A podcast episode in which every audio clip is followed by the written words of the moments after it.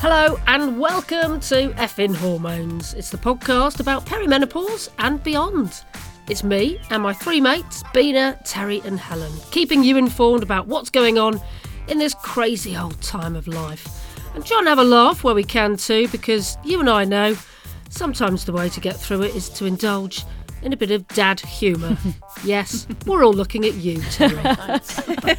Sort of. Dad jokes. I mean, I was going to say dad jokes, dad humour. There's a slightly sinister ring to dad humour. Anyway, shut up. I'll You shut haven't up. seen my dad dancing, have you? hey, but you went to Cafe Mambo, didn't I did, you? yeah. Oh, yeah. You did a Bit of ca- daytime bit of uh, dad raving thing that we were talking Yeah, about last a time. daytime rave. Go on, how did it go? It was great. It was good fun actually. It was like a, a rave that started at 4:30 and finished at 10:30. So uh, yeah, Brilliant. it's like. Did you have? Did you get a glitter? Did you get some glitter on? uh, I, I got uh, like one of the fake tats on my arm. I had a. Did you not see my glitter jacket on Facebook? Oh, cool. Yeah, I had a glitter jacket. I looked like a when when the sun You've got a went glitter down, jacket? I looked like a disco ball because it was no, I borrowed one. I obviously don't have one, do I?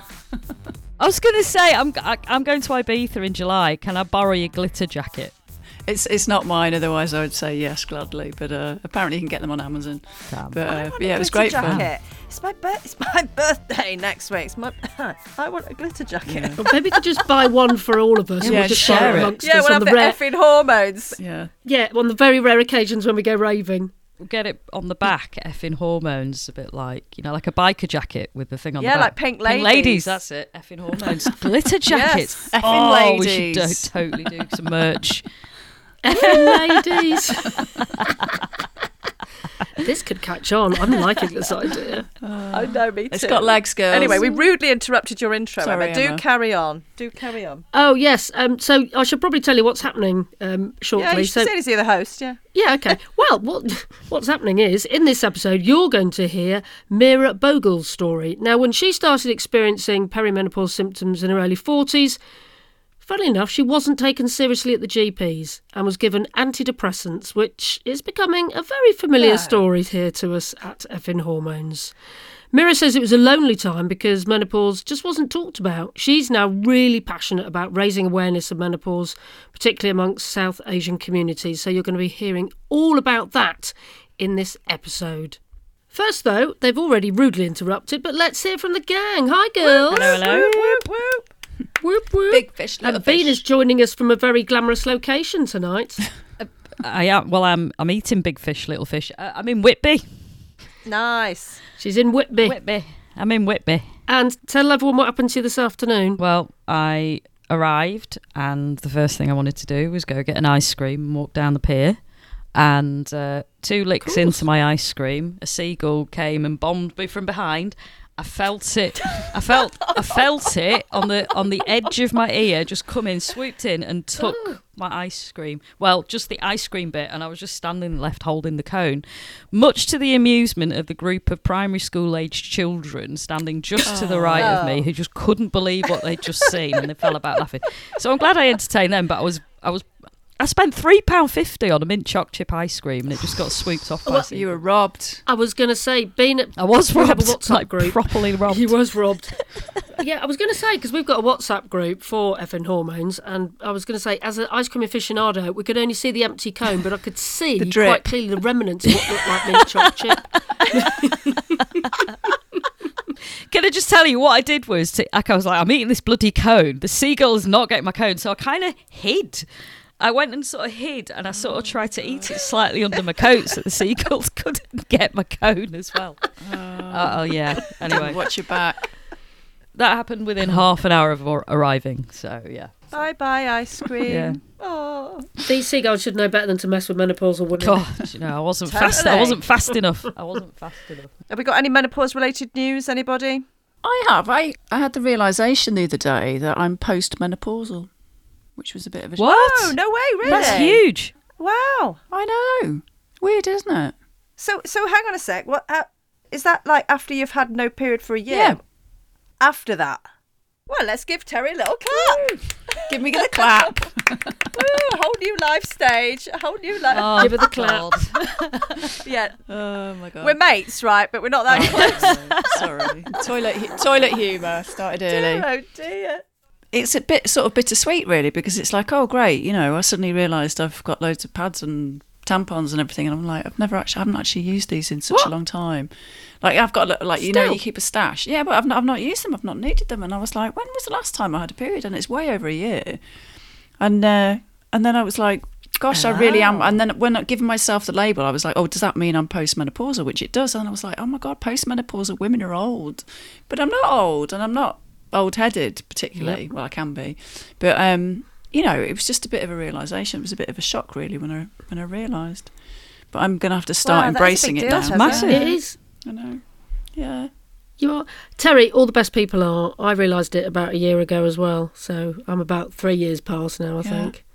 It's a weird So- feeling, though, isn't it? When you realise that that whole sort of era of your life has gone and it's not going to come back. It's it's a strange feeling. I can still remember how I felt when it all first started because my, my, my mum had talked to me about it, and and I was and I was like, you know, when you're really serious when you're a kid, you're like, right, yeah, okay, you know, it felt really serious, and then the day it happened, it I was like, wow, it's Proper rite of passage stuff, wasn't it? yeah, it felt very momentous, very momentous. And what's what's this nappy for? Oh God, they were back then, weren't they? They were. Sanitary towels in the 80s. You waddled like a penguin. We're all like John Wayne in. Wow. At least you don't have to worry about that. And you should honestly, guys, if you could see Terri, do, oh, she's waddling on the screen.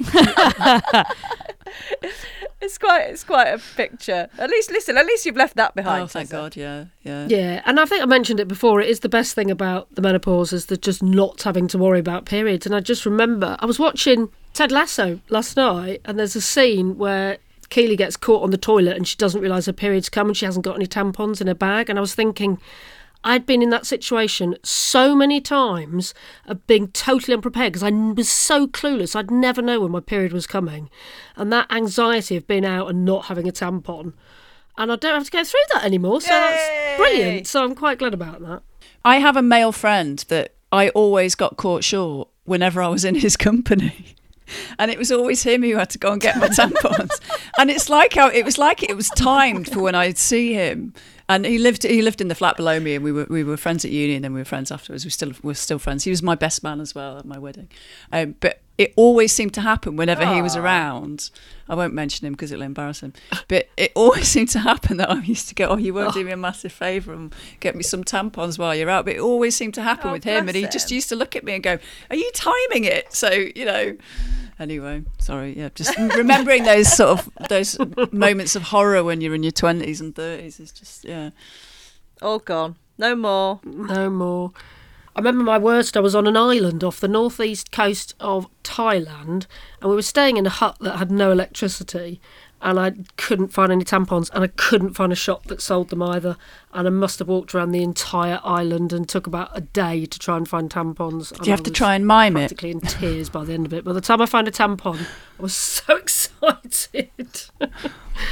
oh dear. Yeah, no, I don't miss those days. Howdy. This episode is sponsored by BetterHelp. So what's BetterHelp, Ems? Basically, it is online therapy.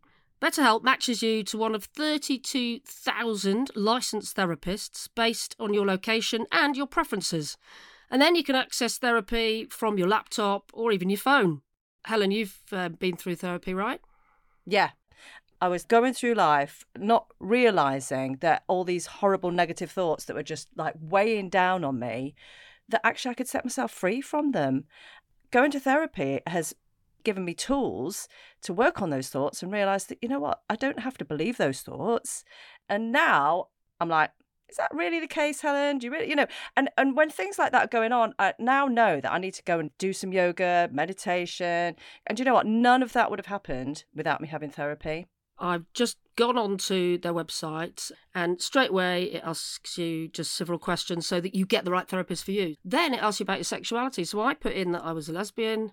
Straight away, the website asked me, did I want a therapist that specialised in LGBTQ plus advice? And I put yes, because that to me is really, really important. And I think that would be important for a lot of people, really. Awesome. To find out more about it and to get 10% off your first month, head to betterhelp.com slash hormones. That's betterhelp.com slash hormones.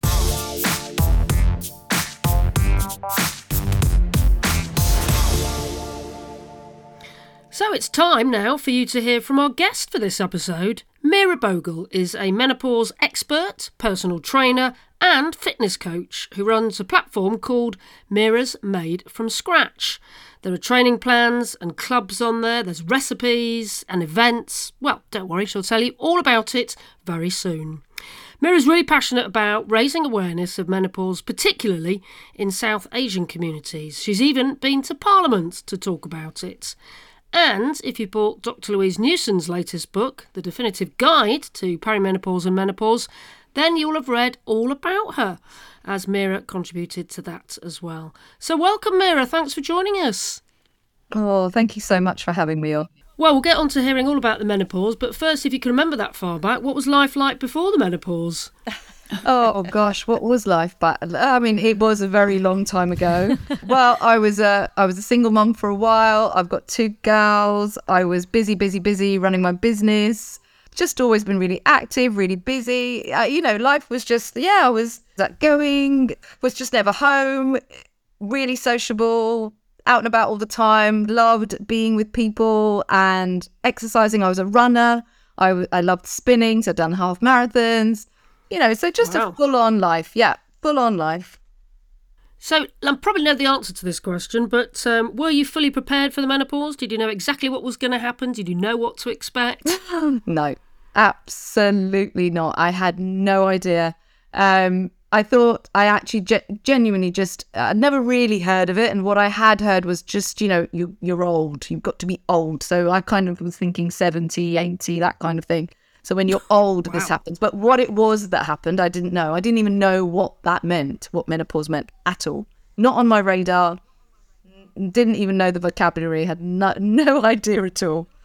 You know, there's there are kind of moments in your life where you and and they stick with you, and it was literally my 40th birthday. The part we were going to, I'd organised a party with friends, um, and I was getting ready and you know got, getting my dress and everything on, and I'd been to the hairdressers for a blow dry, and it was all just lovely. And I I just froze before we went out, and I said to my husband, I don't want to go, and he's just like, What on earth? What do you mean? Come on, it's fine. You'll be all right. Let's have a drink, and you'll be fine. And I was like, No, I don't want to go because my hair is thinning. Um, I don't feel I've got I'm getting palpitations. I feel really anxious and I don't know why I don't want to go. And he was like, no, your hair's fine. It looks really, you know, the whole thing, being really supportive. Anyway, we did go, but that didn't leave me. And that was, that really, to me, looking back, was one of the first things I remember where my hair was thinning and I was losing hair. Um, but there was no connection to menopause at that point at all. I just thought it was genetic because in my family, everyone's got thin hair and they're losing hair. Um, the anxiety and palpitations and things I just put down to, oh, I've got an irregular heartbeat, or actually I was a bit anxious about the birthday and being with people, and you know, I don't know. So you just you kind of just fob it all off, and it's all, it's just like, oh, I'm tired, or I'm this, or I'm that. You know, I'm not eating well, or whatever it might be. The anxiety was new for you then. That was sort of a. a, a I mental... don't. Yeah, I I've never really had panic attacks. I didn't even know what was happening to me.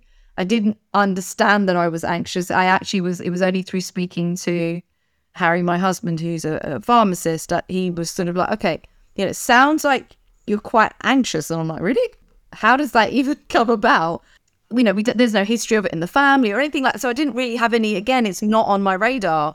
And the aching joints, that was bad. That was bad too, uh, to the point where I had to stop running because, again, another moment, where you know if you're a doer and you're one of these people that just do it, you just get on with it. I was talking to somebody else today who, you know, when you're raising your kids and you're you just you some my my daughter says to me, I've got a grandson, and my daughter says to me, Mum, how did you do it? I've got you and Harry and and she's got a husband and my you know she's got all of us around her. How did you do it? Just like looking after two of us, and I just said I just I didn't have a choice. I had to just get on with it, and that was the sort of same thing that I was putting into place with all these symptoms. Just get on with it. You know, what is wrong with you? you like, you're turning into a hypochondriac, or you just, you know, so these aching joints, I actually realized I had to stop running when I got to a point I was doing a half marathon. It was a, was it the Bath half marathon? I can't remember which one. I had to take a painkiller to get to to the finish line. Hmm. And I was like, what are you doing to yourself? Uh, was there a sense that you were saying to yourself, oh, this is just normal because I'm getting old, and there was no understanding of the menopause. I wasn't blaming age. I actually thought I had some serious illness and disease. I thought I had cancer or I had, you know, at certain stages I thought I had Alzheimer's, dementia. I just, I just thought I had something seriously wrong with me. So, did he go to the doctors? I did. I did. I went twice actually. Two. Well, after that, I gave up. Um, and I, the first actually three times. So I went to see the nurse, and it was for a smear smear test.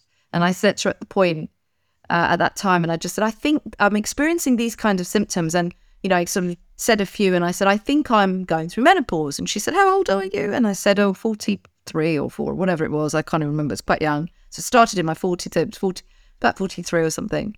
And she said, Oh, no, absolutely not. No way. Far too young. Okay. Okay. So there is something wrong with me. Anyway, went away, thought, okay, that's so the. Um, and then I went to the doctor for anxiety because it had got really, really bad. Um, and, you know, she talked to me and it was really lovely thing. And, but there was no mention of menopause. I was just given antidepressants. And I came home and I said to my husband, Harry, I said, I've got no issues taking these antidepressants, but this is, I don't feel I need this.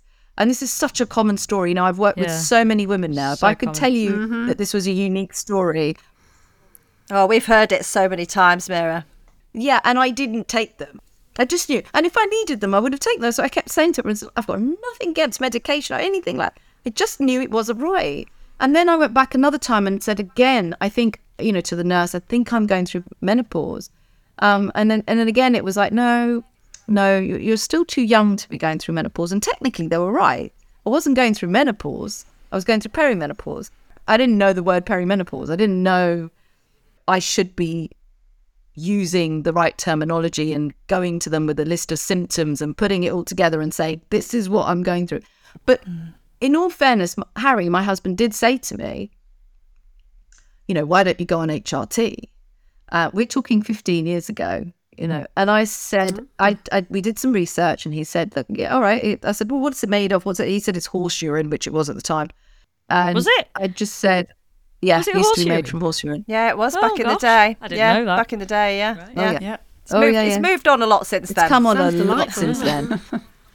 and also, then there was still that research that was around, which is now we know is is kind of was falsely uh, put together and is not correct information, which was around at the time based on the research on that massive research study in, in America, where it actually just you know you you're going to die of breast cancer, so your risk of breast cancer increases. Don't take HRT. And so I was like, firstly, I'm not going to take horse urine. Secondly, I'm not going to. I don't want to die of breast cancer because I just think there's so much going wrong with me already. No, flat out, I'm not doing it. I'm going to do it my own way. I've got to work this out myself because no one's helping me.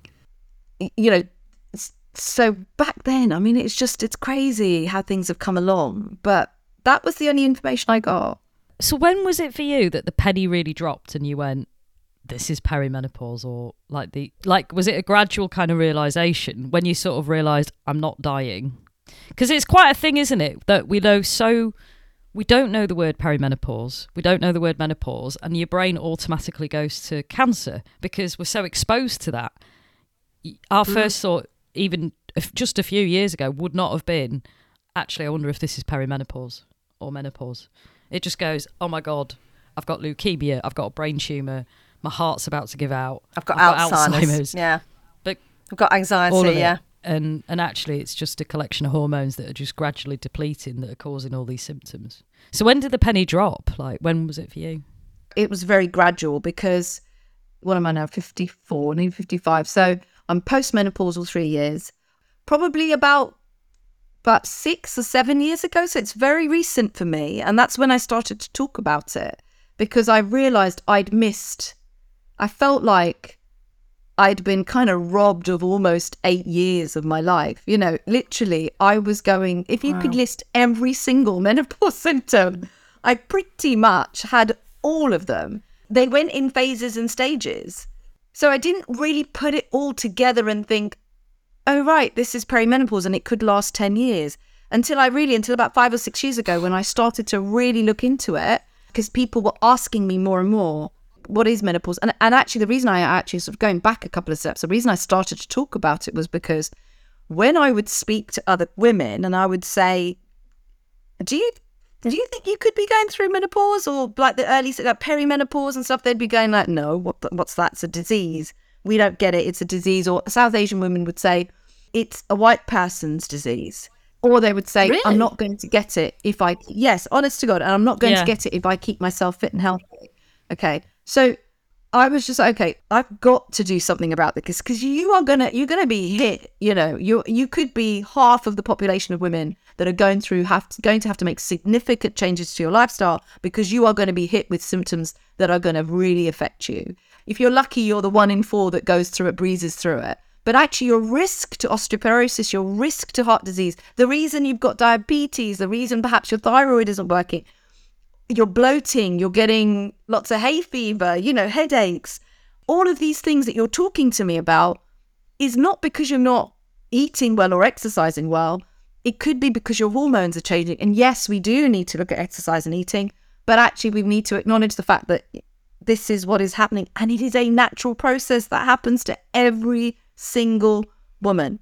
And still to this day, I was at a talk yesterday in Northampton and I'm not talking about people who are not who haven't accessed education. I'm not talking. I'm talking about you know the demographic of people who you know well educated people. I've actually even had dentists and people talk to me as well say the same thing to me. A lady yesterday said to me, she said, "So when is this going to stop?"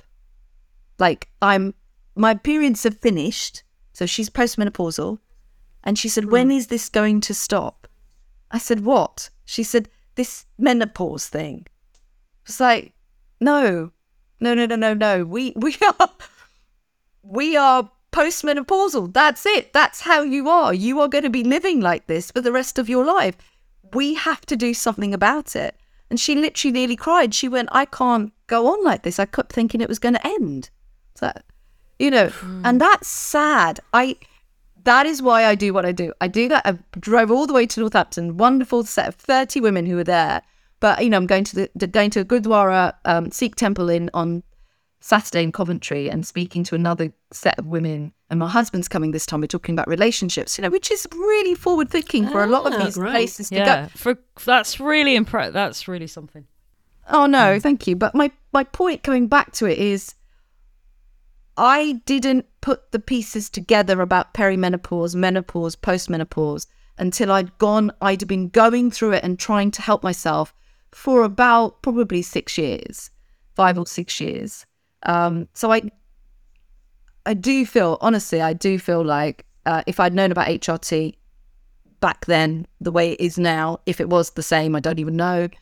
I would have gone on it without a doubt. I would not have struggled the way I did. I'm not on it now because, you know, I'm postmenopausal. My symptoms are slightly different. I do notice fluctuations still in my hormones. I'm still getting certain symptoms. They're less. Life is very different postmenopause. Perimenopause was fairly horrific.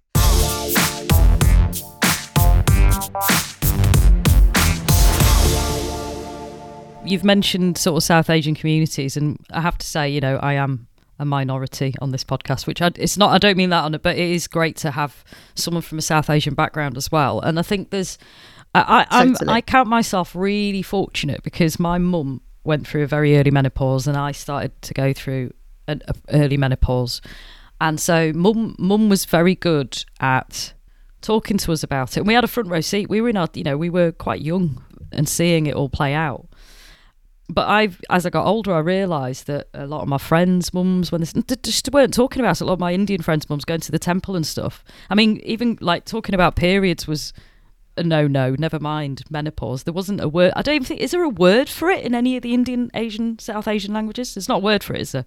No, there is. It's crazy, isn't And it? Yeah, yeah I mean, isn't. so it's weird that like why that why do you think there's such a cultural taboo around it? I, I think Bina, you you you hit pretty much the nail on the head in that women's health is just taboo. Women aren't given that value. Yes, we might be loved and you know all of the rest of those things, but we're not actually given that space and that understanding. We don't have the words or the vocabulary to talk about what's going on, and women's health is just not given any importance whatsoever. You have a baby, you just get on with it. Even when you're pregnant, not meant to really show it. You're not meant to talk about being pregnant for a certain amount of time. And It's all very kind of, um, you know, periods. That, Periods are dirty, and dirty, you're not dirty, meant to go to the temple. unclean. You're not meant to go to the temple. Not meant to yeah, go- yeah, all of that stuff. right. When you have a period, you're not meant to go to the temple or all of this stuff. So if we're brought up in that environment, you're not going to talk about it. You're not going to know about it. And a lot of Asian women don't actually even know that's what they're going through. I, I'm, a, you know, brought up a Hindu, and you go to the temple and you've got a god and a goddess. There's for every god, there's a goddess. There's a female form, yeah, Yeah. And you go in for for a faith that has a female so front and center of their worship. How is it that women, women's health, uh, pregnancy, oh God forbid you have a girl, not a boy, and I mean that's a whole other conversation the fact that periods don't come to the temple, don't come here, don't come there, you're unclean.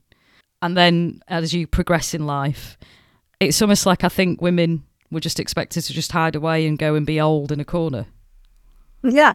And and I guess in in warm, hot countries, hot cultures, if you became a widow, you don a white sari and you never go anywhere. You you just sort of.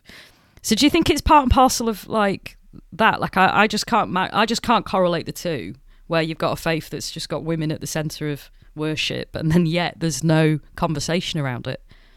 Yeah. I think, you know, what I truly believe. So again, my mum, like your mum, I was very lucky. So my mum was very forward thinking in that. In, you know, I would say to her, "Oh, I'm on my period and I shouldn't be," and she and I was told I'd never heard it before. Actually, I just heard it through friends of uh, and stuff. And it was, and I said to her, "I'm not meant to go to the temple because I've had I've got my period." And she just turned around and she went, "But look, that goddess is a that's a goddess. That's a goddess." God- where do we have babies? Like we, if we don't have a period, we can't have babies, and therefore we, you know, just forget it. She's like, just don't tell anyone. Why do you need to tell anybody? I was like, okay, I don't need to tell anyone. Yeah, my family were pretty forward thinking on that front as well. Yeah. yeah, and I think there is a difference between cultural, what we're indoctrinated with culturally, Yeah. and what religion actually says. So I Completely. think there is a real disparity between that. Okay. And it's that interpretation. You know, Right. it's the interpretation of religion. So I actually don't, I always say to, even with people that don't eat meat and don't eat this, don't eat that, I always say, you know, that's how you're brought up. You're told, well, it's, you're not meant to eat this because it's religious and you're not meant to eat that. And I, and I sometimes, when you strip religion right back, it It's quite often doesn't It's have any there. of that indoctrination. No. No, it literally is us as humans. My my dad used to say exactly that. My dad is a massive feminist. Actually, I, again, I look back and realise how just not a typical Indian dad my dad is. And uh, he'd say, you know, again, if you look at the scripture, or I don't even know if it is in scripture, he said, you know, really, in, instead of not going to the temple, what what we talk about when what's supposed to happen, or what he interpreted and my mum was that when you're on your period, you're meant to rest. Yeah, So you withdraw from cooking and cleaning and all that, right? And Yeah. somehow Yeah. it's been, you know, they were like, it's been flipped somehow, and it's now become you're unclean, don't go to the temple. And actually, it was meant to be no, you're you're having a period, you're ovulating, whatever. Go rest. Yeah. So how, are you? Are you sort of working actively to break the taboo? Actively going to temples and speaking to. Tell us what you do. yeah. I mean, I will go wherever anybody will have me. I literally, literally will. I will go and speak to anyone um, and anywhere. So if I can be, you know, like I said, I've not been invited to a temple yet, but I've been invited to a couple of gurdwaras. The Northampton event was actually at a gurdwara as well. And everybody seems to be up north. It's down here that we seem to in, in London that there seems to be an issue.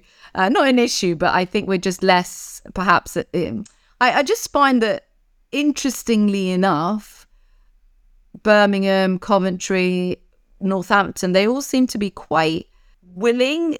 A particular particular part of the demographic seem to be quite willing to learn and listen. You know, the older generation may be a little bit kind of not quite there, but even Harry's mom and dad, they don't talk about what I do because I, I get it. I can't force it down people's throats. I need to be respectful of everyone's you know, wishes and stuff like that. But they know I do this stuff and they know I've been to Parliament and they know I have papers, published, you know, that have been published in different places. And the, I go to Gurdwaras and I go, and if I said to them, could I have a talk? Could you arrange one for me where you are at your Gurdwara? They would do it. But it, it's difficult because it's one person at a time. Somebody said this to me yesterday or the day before. Was like, it's just exhausting. I said, yeah, it is exhausting. If you think you're going to change a whole room full of people in one go, you're not. Hmm. You literally have to battle one person at a time and hope that one person will then educate the next person and educate the next person. You can't expect more than that. But what sort of reaction do you get when you go to the temples? I know you gave us one example. Have you got any others? What what sort of reaction do you get in general? Do general? you know one of the one of the loveliest ones that I did was one of the first ones I did. And again, I don't organise these events. These are people coming to me and saying, "Would you do this?" And I'm like, "Yeah, perfect, love to." There was about eight or ten women, and it was actually in the Gurdwara itself. We had a room; they'd allowed us to have a room. There was a chap there, there was a guy there, my husband there as well, um, and then it was mainly women. But actually, it was mums and daughters as well that had come, and it was the revelation of the mums who were in their 60s or 70s talking about their because they suddenly were like oh my god this is exactly what happened to me. All of the symptoms that you're saying the, the what was happening to me at that time then postmenopausal now but this is what happened to me and i wasn't able to talk about it. And i was fobbed off by the doctor. And we're talking about 30 you know 25 30 years ago some of them if they were older in their 70s and their daughters would be sitting there going i didn't know you went through this i didn't know you had this happen to you i didn't know and then all the stories started pouring out about miscarriages and about how the like doctors didn't listen to them and how you know just like outpouring and i just i just there are times when I am exhausted. Like yesterday, I was exhausted. Eleven o'clock, we got back home, and I don't do very well late nights because I'm an early riser to practice my yoga and the whole thing, and my day starts quite early.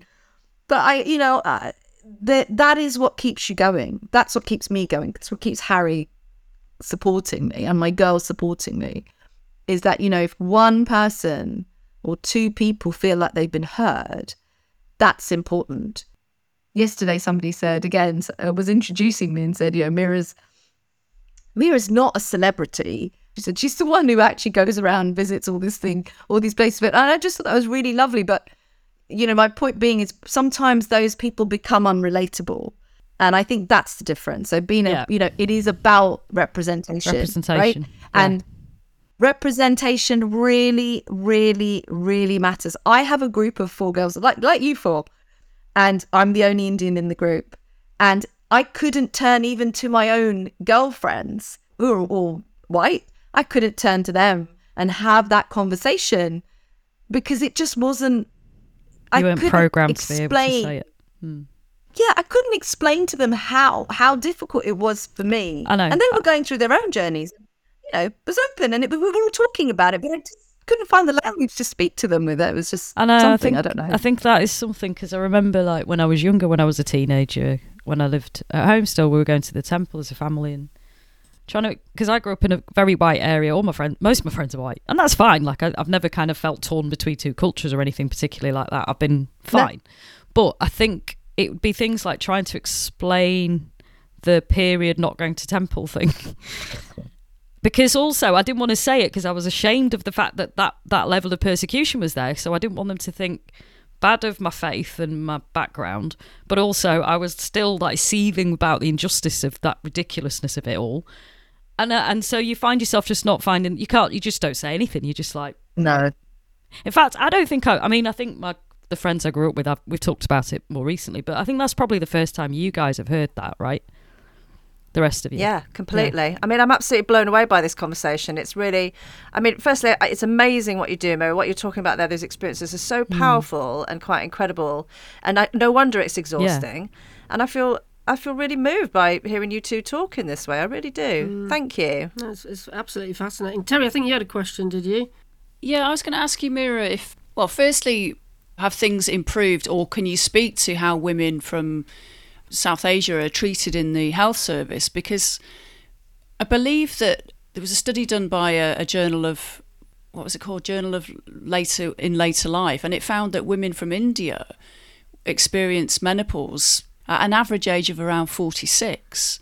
Whereas in the UK, we say the NICE guidelines are all based around the, the age of 51, that is the average age for, for menopause. So I just wondered, in terms of the women that you meet, are they also ignored when they go to a GP and say they have symptoms, oh, you're far too young?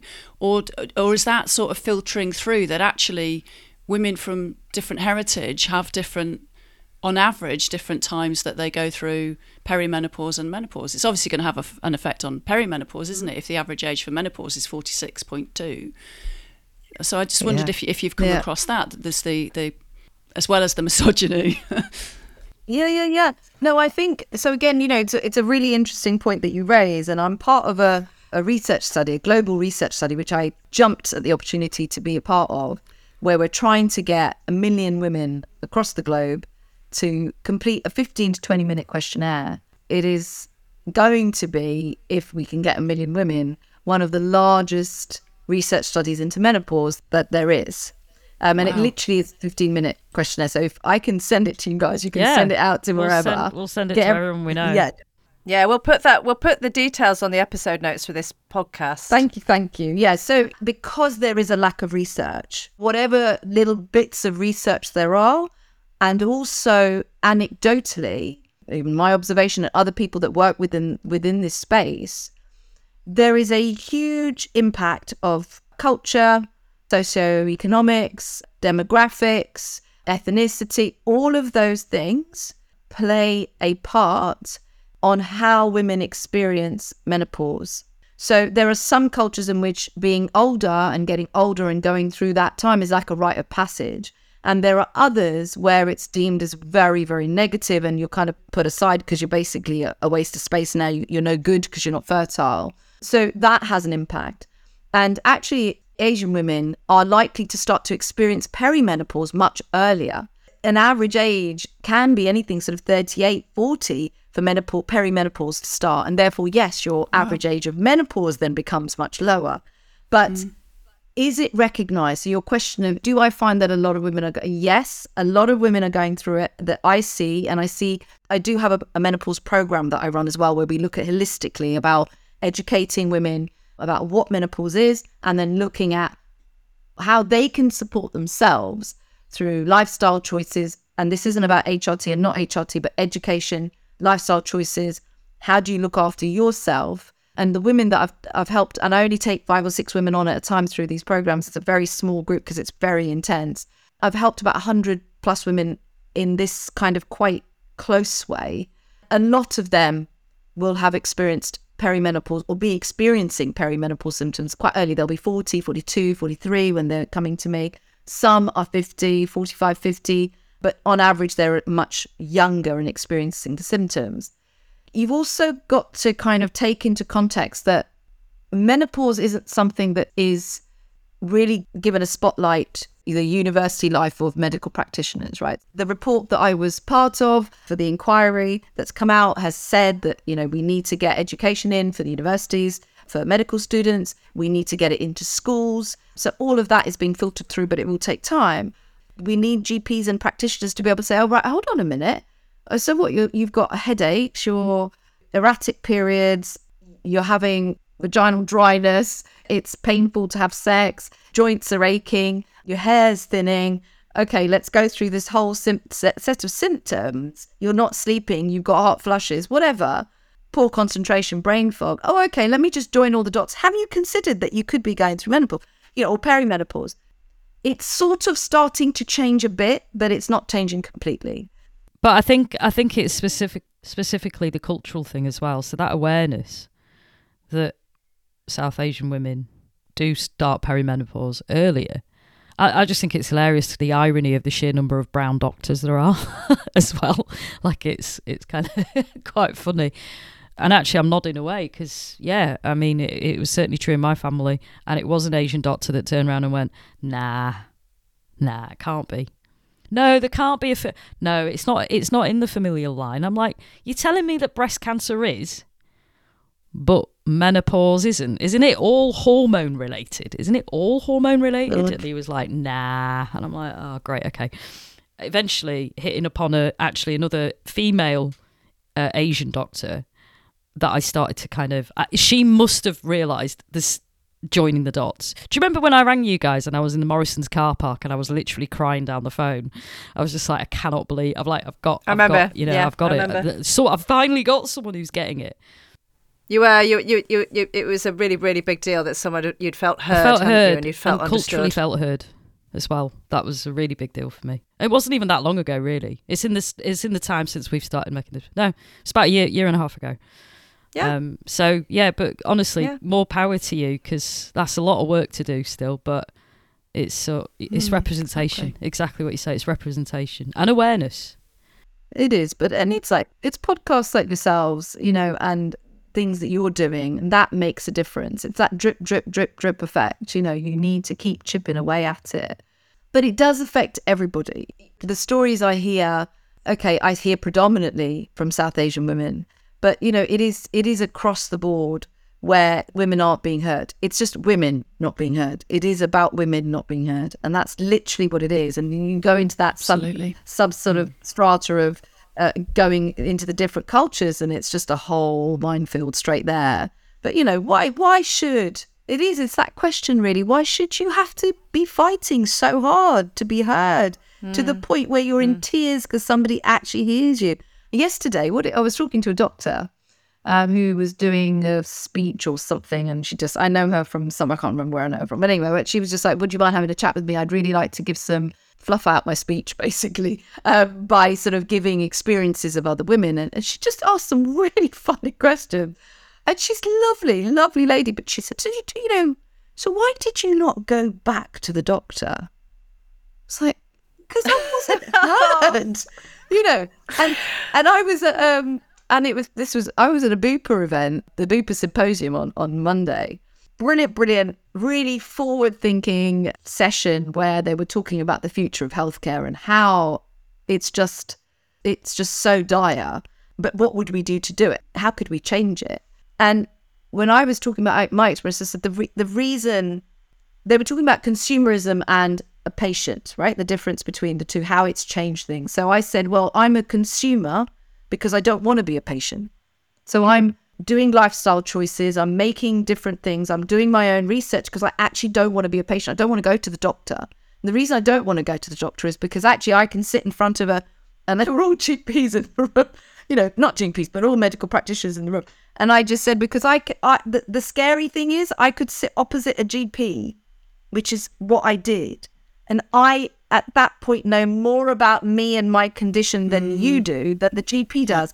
But we were brought up to believe that GPs, not just GPs, but doctors, they're God. they are they are the oracle. So whatever your doctor says is right. But now I'm going to a, a, a doctor or a GP or whatever, and I don't know who to ask for. So I'm asking for my doctor who doesn't even know me. Uh, you know, eh, whatever. Forget that. And I'm actually sitting across the table from you, and you're you're talking rubbish. And I'm trying to say to you, no, let me just point out my symptoms to you, and this is what it could be. That is the state that we're in, which is really, really, really sad. And also, you get 10 minutes and you're out. So the doctor said to me, the GP that I was talking to yesterday said to me, but I don't have time.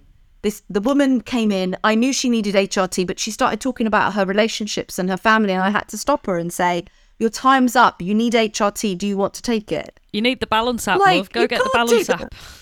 Yeah. I know. We spoke to some uh, a couple of women very early on when we first started the podcast. They'd done quite a lot of research, and they found that on average women had gone six times to their GP before feeling any kind of support. Which you know, if you just think about the amount of money that costs, I mean, and, and, and certainly I'd gone back over a period of like you know two years and and was just just felt like I was banging my head against a brick wall, you know. And and I think it's really interesting what you're talking about there with the consumer uh, approach to this. It's really about preventive medicine, isn't it, rather than reactive medicine. We're getting into all the, the other stuff now, other than HRT, and you you talked earlier about a program. I think this is your "Don't Pause for Menopause" program, isn't it? What can you tell us about that? That yeah, I mean that came about really. But uh, it was during lockdown, as many things have come about during lockdown.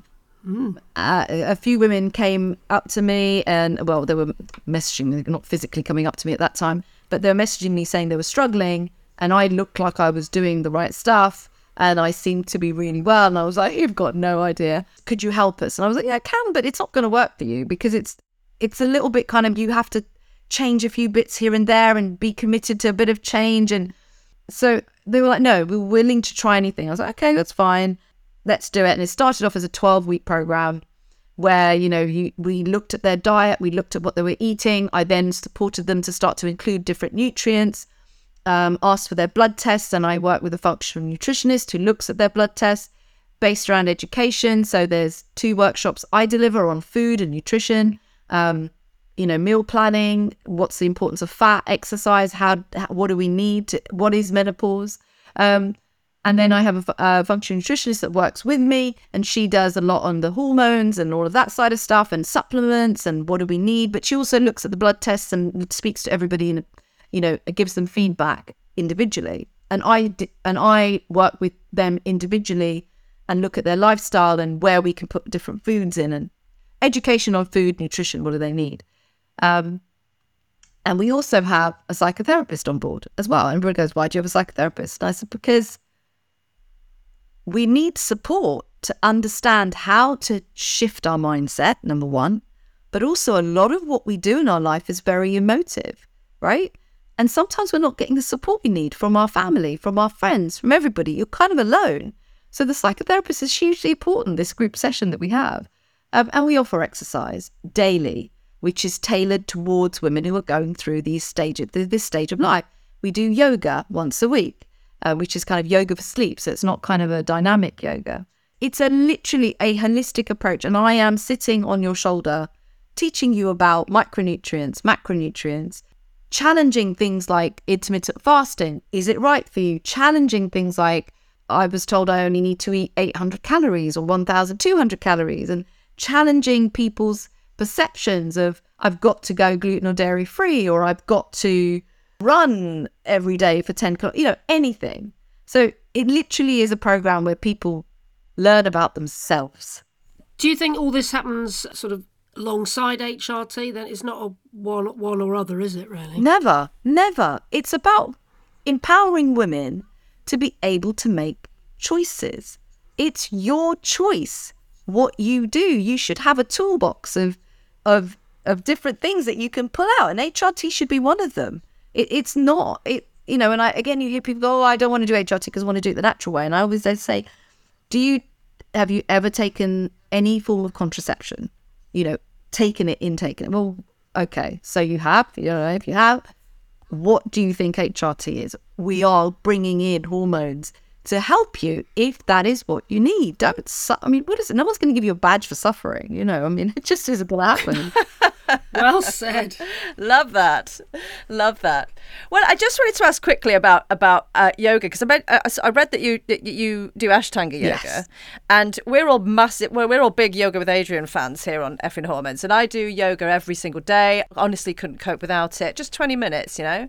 I see, see see Ashtanga yoga popping up a lot. I mean, is that is there a particular type of yoga that's better for, for menopause or perimenopause, or does it not no, matter? No, yoga is you know there are different fractions of yoga, like there are different fractions of so many things, and yoga really is a practice that is about turning inwards and inward reflection and inward. It, it literally is that that focus on self, um, that focus on your breath, that focus on really creating space in your body for you calming your mind down, bringing it into space. So you know, yoga is is is is not really about getting into poses. You know, the poses are mm. are tools we need to use to be able to help our body and our mind feel kind of work in one and work in harmony. Here, here. Like for me, it's Iyengar. It's what works for you. You know, it's what Yeah. works for you. It, and and I think unfortunately, yoga's been plagued by.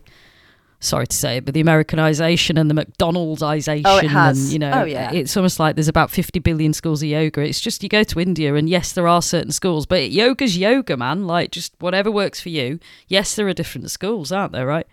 I chose Ashtanga because for me the drive was it's dynamic. I'm going to learn how to do this, and I'm going to be jumping around and weird, weird and wonderful things. And actually, just realize, oh, hold on a minute, it's not about that at all. Actually, you can't continue practicing yoga if you don't start to turn inwards and start to actually use it for what you need to use it for. So yes, there are some people who need to do it for different things, and for me, like what you were saying, Helen, for me, it was my lifeline and still is to this day. So I practice a Mysore style of yoga. Basically, that means you can kind of turn up to class at any time because the Ashtanga is a sequence. You you kind of know where you're at in the sequence, and then you get taught the next sequence, and that's actually what I like because I like routine. I like knowing what I'm doing. I hate going to a class and then one minute you're going to go here and the next one you're going there, and I'm like, okay. So vinyasa flow is is a bit is a bit tricky for me in my brain sometimes. So Ashtanga works for me well because I know I'm going to do the same thing or whatever. It's breath work, hmm. you know, and that's what we try and teach. That's what I try and deliver when I do my yoga sessions for the ladies, for, for the people on the program. And, you know, um, I do a training club. So I do an online platform, which is live and on demand exercise classes, like 30 minutes per session and stuff, just accessible, you know. But if people understood, going back to that menopause thing, if people understood the, the significance of cortisol, because that's not talked about, you know, you've got, if you are stressed stress is a trigger. They're saying now stress is a trigger for menopause and perimenopause. But stress, when you're stressed, that cortisol, your body has to stop doing everything that it needs to do in order to produce that cortisol. And if, you know, we need cortisol, it's really important for us, but but in bursts, that's how we were designed. So you're running for a bus, you're doing an exam, there's a tiger chasing you, whatever it may be, right?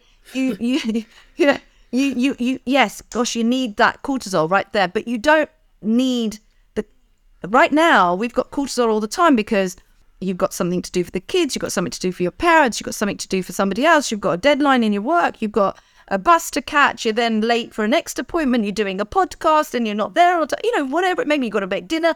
It is a constant oh, stream. Right, oh, that's my life, of Meera. cortisol. you basically just But described my life.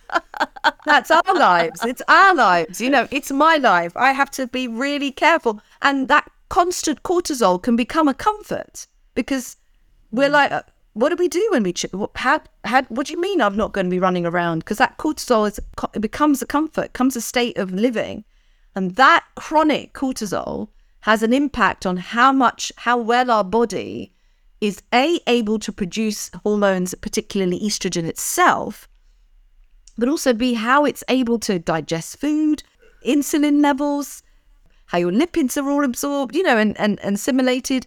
So, one of the most important things we can do for menopause literally is to think about meditation, mindfulness, or yoga. And it doesn't need to be a big thing, you know, can be small. But You're speaking my language there, Meera, Oh. telling you. Yeah. You're amazing. I think my favourite quote has to be "No one's going to give you a badge for suffering." I love it. I love that. that comes from my mum. She was one of the first, you know, I was so shocked when she said to me, she said, when I had my daughters, and this is what I mean, she's just like this thing of information. She's just amazing. She said to me, she said, you better feed yourself first before you feed the children. I was like, what? No, I've got to feed the kids first. She went, no, you feed yourself first so you can feed, then feed the kids. Otherwise, you're going to be hungry and you're going to get ill and you're not going to look after yourself. So she's always like, look after yourself first and you're able to give to others. I'm like, wow, it's so, you know, it's Wow. so true. It's so, So good. true. But yeah, So simple but true. amazing pleasant. Yeah. Yeah. Big up Meera's mum. Yay. that was awesome, Meera. That was Absolutely music awesome. to our ears. Woo. Thank you you. so much, Meera, for joining us. That was brilliant. Yay! Oh, thank you so Got much. so much from that, Meera. I loved you. it. I had such a lovely chat. You guys are amazing. Oh. Oh, Honestly. And that is it for this episode of Effin Hormones. Thank you so much, Meera, for sharing your story. You can catch us again in around a month's time. Uh, remember, of course, if you can donate a couple of quid to keep us going, then please do check out effinhormones.com. Just scroll till you see Be an Effin Star, click on the star, and that takes you through to our GoFundMe page. A big thank you, gang. Cheers. Bye. Bye, everyone. bye. Oh.